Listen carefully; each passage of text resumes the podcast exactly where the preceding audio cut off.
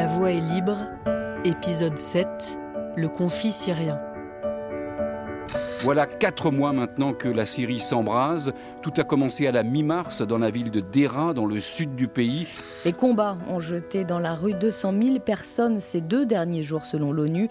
Et dans les hôpitaux, la situation est catastrophique, beaucoup de blessés. Le calme à Alep n'aura duré que quelques heures. Un missile vient de tomber sur le toit de mon immeuble.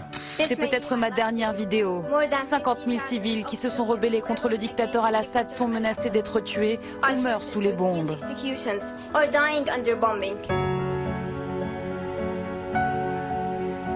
La mission de Médecins du Monde en Syrie commence en deux mille sept. Des humanitaires sont envoyés sur place pour travailler auprès des réfugiés irakiens, mais constate que la population qui les accueille a aussi besoin d'une aide pour soutenir son système de soins.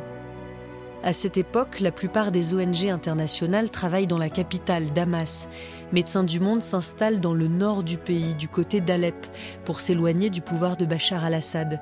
Avec la branche régionale du Croissant-Rouge, ils construisent un système de soins de santé primaire, forment du personnel, jusqu'à ce qu'un soulèvement populaire et majoritairement pacifique contre le régime bassiste ne vienne bouleverser la donne. Fin deux mille onze, la mission se termine.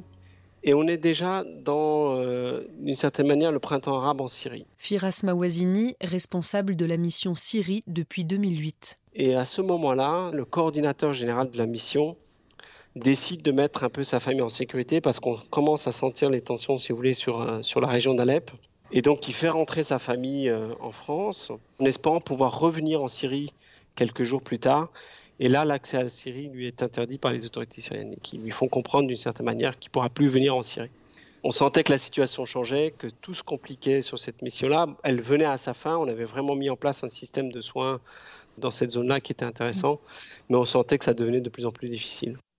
Le gouvernement syrien et l'opposition sont au moins d'accord sur un point. De violents affrontements se déroulent depuis dimanche à l'aube dans la ville portuaire de Latakia. Mais leurs versions des faits sont totalement différentes. Les opposants affirment que les blindés et la marine ont pilonné les quartiers résidentiels, faisant au moins vingt morts. Le régime, lui, évoque une attaque chirurgicale contre des groupes armés. Médecins du Monde décide d'envoyer son équipe d'urgence, qui ouvre les missions d'urgence, pour aller voir ce qui se passe à l'intérieur de la Syrie. Joël Weiler, directeur général de Médecins du Monde et ancien coordinateur général en Syrie. On ne peut pas rentrer par Damas, on est persona non grata dans le pays, donc on essaiera de rentrer via la Jordanie, via le Liban. On n'y arrivera jamais directement à ce moment-là, mais on fera des activités qu'on appelle transfrontalières, c'est-à-dire c'est de l'envoi de l'aide et certaines équipes qui passeront la frontière. On finira par arriver à rentrer, euh, donc Médecins du Monde France, à l'intérieur de la Syrie, mais via les frontières turques, on va dire sur le dernier semestre de deux mille douze, sachant que, bien évidemment, nous ne passions pas par des frontières officielles, euh, mais plutôt sous les barbelés, avec euh, la résistance et les rebelles syriens.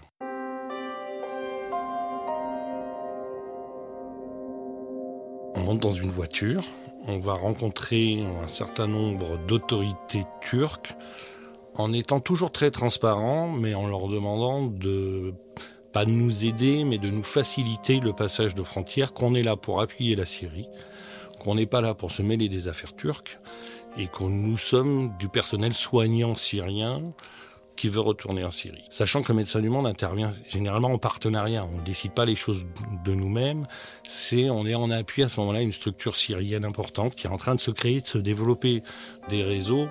Euh, très concrètement, et je ne parlerai que de moi, je suis rentré la première fois à l'intérieur de la Syrie en tant que médecin syrien qui retournait en Syrie pour faciliter le passage de la frontière. Médecins du Monde entre donc en Syrie et ouvre une dizaine de cliniques dans les gouvernorats d'Alep et d'Idlib, pas très loin de la frontière turque, où se pressent ceux qui veulent quitter le pays. Une maternelle sous une tente, bienvenue au camp de Bab el-Salama où plus de onze mille personnes sont blotties contre le poste frontière turc de Kilis. Sur ce terre-plein boueux, les gosses jouent à pieds nus dans de simples claquettes. La neige n'a pas entièrement fondu et les flaques d'eau qui sont à l'ombre restent gelées. Je m'appelle Mohamed Nejar. Je suis venu ici il y a quinze jours pour fuir les bombardements aériens sur la ville de Mara, d'où je viens. Là, je creuse autour de ma tente pour drainer les eaux de pluie. C'est difficile de s'en sortir, on manque de tout. Vous auriez vu le long de la frontière turque, ce sont des dizaines de camps qui s'installent et on voit de jour en jour se transformer ces collines qui sont les collines de, de champs d'oliviers euh, syriens se transformer en camps de réfugiés. Et c'est là qu'était intervenu euh, Médecins du Monde et très vite Médecins du Monde y a posté des centres de santé pour venir en aide. Mais on a énormément compté sur notre personnel syrien et c'est à ce moment, je crois, que Joël a, a vraiment mis en place euh, et a recruté toutes ces personnes en Syrie pour pouvoir mener les opérations. C'est très important dans l'approche de Médecins du Monde, c'est-à-dire qu'on n'est pas une O N G qu'envoyons cinquante expatriés faire des soins sur le terrain. Nous, on se positionne sur la restauration, la redynamisation du système sanitaire. Donc on est dans une zone de conflit, une zone de guerre, mais les enfants ont besoin de vaccination, les femmes enceintes ont besoin d'accouchement, donc on essaye de maintenir un niveau de santé dans un pays qui avait un certain niveau de santé quand même.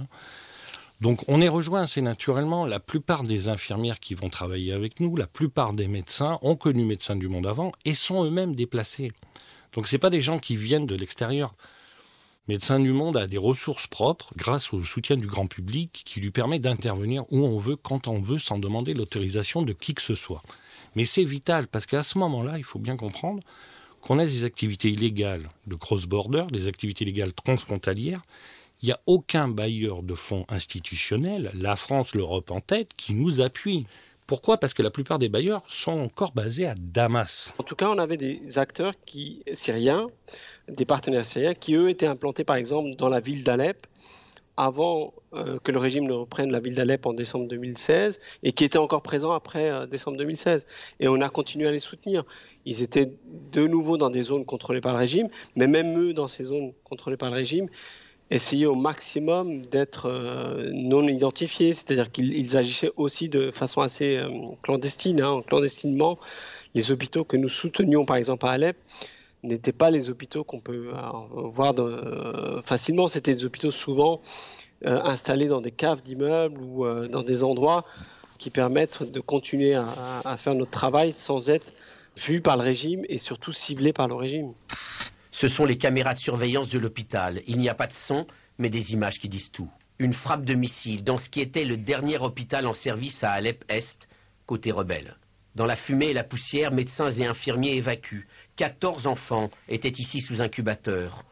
On ramasse déjà une victime de plus dans les décombres. Un patient descend au sous-sol avec sa perfusion. L'hôpital avait été bombardé cette semaine une première fois. Blessés et malades s'entassaient déjà un peu partout. Je dis souvent que même, la, même les, les guerres ont des règles. Aucune règle des conflits armés ne sera respectée. Ce qui va se passer en Syrie là, de deux mille treize, deux mille quatorze jusqu'à deux mille dix-huit, enfin, c'est un régime qui déplace la moitié de sa population, qui en massacre un certain nombre, qui ne respecte aucune convention. Un régime qui est supporté par des alliés qui sont surpuissants. Pour moi, c'est une vraie cassure dans l'aide humanitaire et la manière de mener des opérations dans ce type de contexte. On les appelle les casques blancs. Ce sont les héros ordinaires de cette zone d'Alep assiégée totalement. Les voici hier, juste après un raid aérien. Ils tentent d'amener ces blessés au plus vite à l'hôpital. Pibarz est un casque blanc. Vous ne pouvez pas imaginer, ça ne s'arrête pas. Les Russes et le régime lancent des missiles, des bombes à fragmentation. Il y a des morts, beaucoup. Ils utilisent des armes chimiques, du phosphore, du napalm. Ceux qui sont ciblés, c'est vraiment les humanitaires, euh, bien entendu, mais les humanitaires syriens. C'est-à-dire que tout le monde connaît l'histoire des casques blancs en Syrie. Hein. Et donc, eux sont beaucoup plus ciblés, je dirais, pratiquement que les humanitaires internationaux. Les, les humanitaires internationaux ne sont pas très visibles, hein, puisqu'ils ils agissent souvent dans les zones frontalières et ensuite sous couvert de leurs partenaires locaux, et cetera. Et donc, mais c'est nos partenaires euh, syriens qui sont énormément visés. De voir comment, par exemple, le régime euh, venait bombarder une zone, attendait que l'aide arrive dans cette zone-là et rebombardait la même zone parce qu'ils savaient qu'en rebombardant la même zone, ils pouvaient euh, cibler notamment les humanitaires, c'était affreux. Et même en communiquant les coordonnées G P S des hôpitaux ou des centres de santé aux forces euh, qui sont prises dans ce conflit, hein, notamment les forces russes, eh ben, ça, ça ne vous garantissait pas du tout d'être épargné. Hein. Vous étiez euh, même ciblée, alors même que vous partagez par exemple vos coordonnées euh, sur certaines structures de santé. La plupart de nos médecins, par exemple, syriens qui étaient avec nous dès le départ, à partir de deux mille dix-sept deux mille dix-huit, ils vont fuir eux aussi. Ils vont partir ailleurs. Ça fait trois quatre ans qu'ils sont là, qu'ils se battent. Et à un moment, il n'y a plus d'espoir. Il y a un abandon complet de la communauté internationale. Les choses qu'ils vont recevoir de la communauté internationale, c'est des bombes sur la tronche pour la lutte contre Daesh. Il n'empêche que tous les plus grands massacres viendront toujours du régime, qui a des avions, qui, quand ils n'ont plus de bombes, ils balancent des fûts, euh, avec du fioul sur des camps, sur des gens, sur des écoles. Sous les tentes siglées du Croissant-Rouge turc, du Qatar ou d'Arabie Saoudite, les familles s'entassent à dix ou quinze. Alors, en prévision de ce conflit parti pour durer, on commence à construire des sanitaires, à creuser des évacuations d'eau. Ziad Arour, le responsable du camp d'Atmé, prépare le long terme. La guerre en Syrie, peut-être que ça ne durera pas trop, peut-être que ça ne durera pas trop, mais il y en a sans doute encore pour un an. Et le problème, c'est que le temps joue contre la population.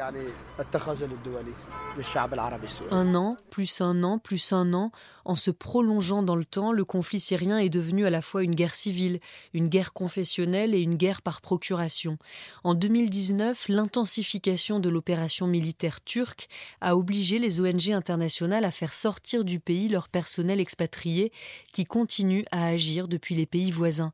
Firas Mawazini. Le régime ayant repris un contrôle sur pratiquement l'ensemble du territoire, on a l'impression que la guerre se termine. Et finalement, quand vous parlez aujourd'hui aux Syriens, ils vous disent « mais la situation est catastrophique ». Pourquoi ? Parce qu'aujourd'hui, le pays est aux mains des mafias. Vous ne pouvez plus faire quoi que ce soit en Syrie sans passer par des groupes organisés euh, sous forme de mafias pour euh, ne serait-ce que trouver de l'eau, de l'électricité ou quoi que ce soit, ou les, le besoin essentiel. Alors maintenant, nous les humanitaires, on continue à intervenir et le régime, d'une certaine manière, nous challenge. Si vous voulez intervenir dans les zones où le régime est, euh, contrôle, il va falloir vous enregistrer à Damas et il va falloir abandonner certaines de vos activités, notamment celles de cross-boarding, celles euh, à travers le, l'aide qu'on, qu'on amène à travers les frontières.